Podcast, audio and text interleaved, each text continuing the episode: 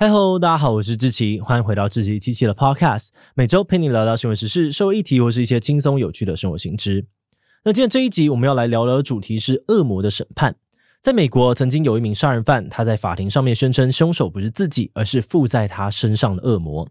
这起案件发生在一九八零年代，一位青年的男性在拿刀子杀害了熟人之后，坚决不认罪，并宣称案发当时他被恶魔给附了身。这是美国近代史上唯一一个用被恶魔附身当做辩护理由的命案。当时甚至还有一群人愿意出面帮这个当事人作证，而其中就包含了恐怖片迷一定都知道的华伦夫妇。而在四十年后呢，这起事件也变成了二零二一年电影《丽婴宅三》的故事原型。这集我们会透过纪录片《恶魔的审判》来看看这起案件背后有什么样的故事，华伦夫妇在其中扮演了什么角色，而这个被恶魔附身的辩护理由，后来真的有被法庭采纳吗？今天就让我们一起来聊聊纪录片《恶魔的审判》吧。不过在进入今天的节目之前，先让我们进一段工商服务时间。你是否跟我一样有减重复胖的惨痛经验呢？先别气馁哦，我和减重名医宋业仁一起推出了外食减重学线上课程。会带你根据体质避开复胖地雷，让好不容易瘦下来的你不再因为三餐外食、没空运动等等的原因，让体重回到原点。课程首先会带你掌握外食判断指南，一眼就能够根据食材类型与烹调方法来找到好吃、便利又能够瘦的日常外食。那如果想要杜绝复胖，那就一定要认识影响减重成效最关键的荷尔蒙体质。根据体质调整作息与饮食来减重，就不用勉强自己疯狂运动、节食挨饿，更不用担心一旦松懈就迅速的膨胀复胖。这套让我四个月减下十四公斤的外食减重学，限时早鸟贩售五折起，即省两千五百五十元。输入我的优惠码七七 C O F I T，还能够再折两百元。想要战胜复胖、成功减重的朋友们，赶快点击资讯栏看看吧。好的，那今天的工商服务时间就到这边，我们就开始进入节目的正题吧。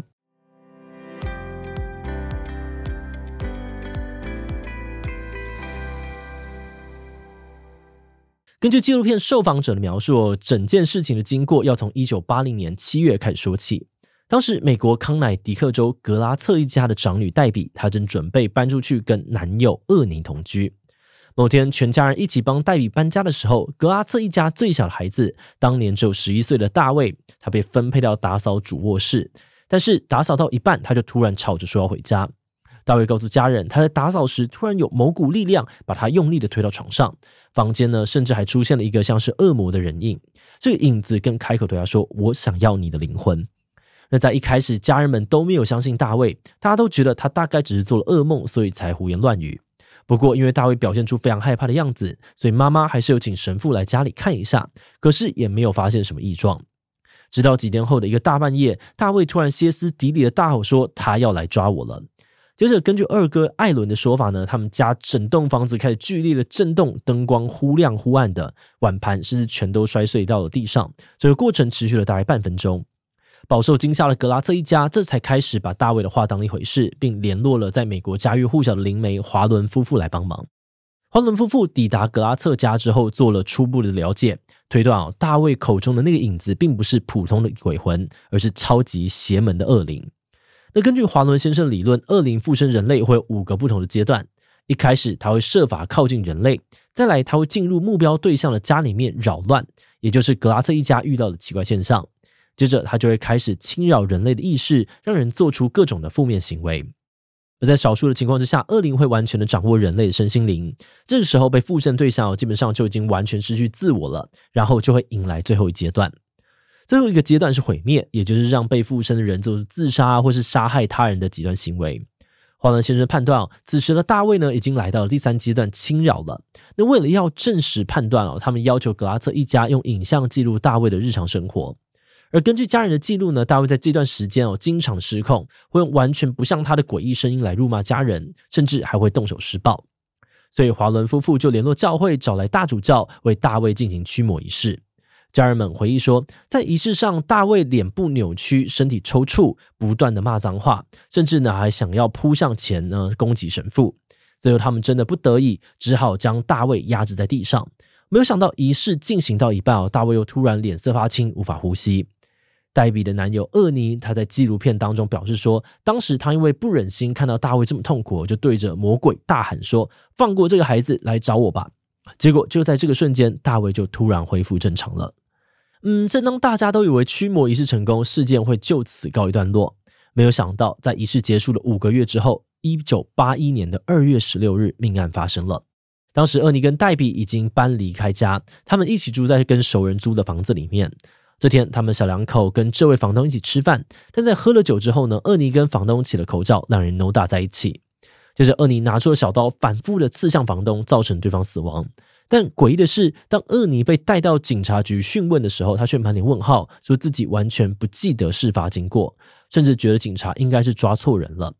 后来，厄尼的辩护律师马丁展开调查，华伦夫妇告诉律师，他们怀疑可能是因为厄尼当初在驱魔仪式上面对于恶魔出现挑衅，所以恶魔才会离开大卫的身体，转移到了厄尼身上。因此，杀害房东的不是厄尼，而是附在厄尼身上的恶魔。而律师在纪录片当中呢，也坦诚说，他一开始听到这个说法也觉得非常的荒唐。但他在看过大量相关的影音资料之后呢，他开始相信这个故事的真实性，并且他也打算用这套说法说服法院主张恶女无罪。这是美国史上第一次，也是至今唯一一次用被恶魔附身当做抗辩理由的案件。当时消息一出，各家媒体争相报道，这场官司受到了前所未有的注目。记者们也把这起案件称为是“恶魔逼我案”。一九八一年十月底，案件开始审判，检方用一级谋杀罪起诉厄尼。那如果罪名成立的话呢，厄尼就会面临到至少二十五年的有期徒刑。在开庭前呢，厄尼的律师搜集了各种音档啊、影像证据，甚至找来了神父啊、华伦夫妇来当证人，试图要证明厄尼无罪。但是这些证据、证人最后其实都没有派上用场。因为法官在听完判例以及被告主张之后，就直接宣布魔鬼附身不科学，不能够当做辩护理由，拒绝采用任何跟恶魔附身有关的证据。这个法官的立场呢，让当时在法庭内旁听的神职人员气到纷纷离席，表达抗议。厄尼的律师到最后呢，只好改用正当防卫当做理由帮厄尼辩护。一个月之后，判决出炉哦，厄尼被依照一级过失杀人罪判了十到二十年的有期徒刑。而这个结果呢，也让长期与厄尼相处的格拉策一家非常的难以接受。所以在判决出炉之后，格拉策一家他们就开始积极的上电视接受访问，而且华伦夫妇也带着他们飞去好莱坞跟节目制作人见面，并且合作出版一本叫做《康乃狄克州的魔鬼》的书籍。根据他们的说法，这一切的努力都是为了要把案件的真相公诸于众，还给无辜的厄尼一个清白。不过，其实，在《恶魔的审判》这部纪录片当中，也记录了另外一个格拉策家庭成员的立场。他的立场跟大家完全相反，而他在纪录片访问时说出了另外一个版本的故事。在纪录片的最后呢，格拉策一家的长子卡尔压轴现身，他对镜头讲述他对整体事件不同视角的认知。首先，卡尔认为哦，厄尼会犯下命案根本跟恶魔毫无关联。他的说法是，厄尼一直都对黛比有很强的占有欲，而他们的房东呢，又疑似跟黛比有过一段感情。也就是说，厄尼杀害房东很可能就是一场三角恋所导致的命案。接着，卡尔还强调，其实打从一开始呢，就没有弟弟大卫被恶魔附身这种事。他举例说，有次大卫因为被附身呢，而不停的乱吼乱叫的时候，他的爸爸一个巴掌打过去，弟弟大卫就安静下来了。这个例子让卡尔忍不住酸说：“至少那个恶魔会怕我爸。”诶，那这一切疯狂的经历到底又是怎么回事呢？卡尔表示说，在妈妈过世之后，他回家整理遗物时，找到了一个相对合理的解释。当时呢，他发现一张纸条，上面有妈妈的笔迹，上面写着“今晚全家都吃药”。卡尔认为这个药指的是一种叫做舒眠奈的安眠药。他怀疑妈妈长期把这个混在食物里面，为的呢就是要用来控制家人。而这种药如果长期服用的话，就可能会导致情绪不稳定啊，出现幻觉等等的症状。所以，就卡尔的理解来说呢，不论是大卫，或是一直有跟他们家往来的厄尼，他们曾经被魔鬼附身的经验，恐怕都是长期并且过度的服用药物所产生的幻觉。诶，可是华伦夫妇的推理跟驱魔又该怎么解释呢？卡尔被问到这题时哦，直截了当的表示说，他认为华伦夫妇就是一对骗子，而这个说法呢，也是卡尔跟家人少数有共识的一点。比方说大卫好了，他直到今天都还深信自己曾经被附身，但在受访时呢，他也说他认为华伦夫妇根本就是操控人心的骗徒，一直利用他们家的悲剧来赚钱，甚至到现在都还继续从厉阴宅系列电影来获利。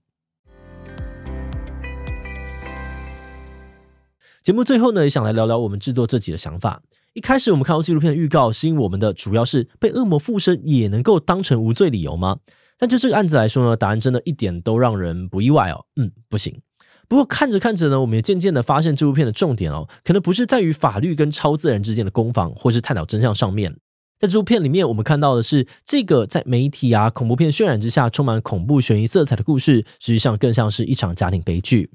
家庭成员们在受访的时候都表示说，这起案件让所有人都留下了创伤，家庭四分五裂，大家彼此不再往来，真的让人感到遗憾。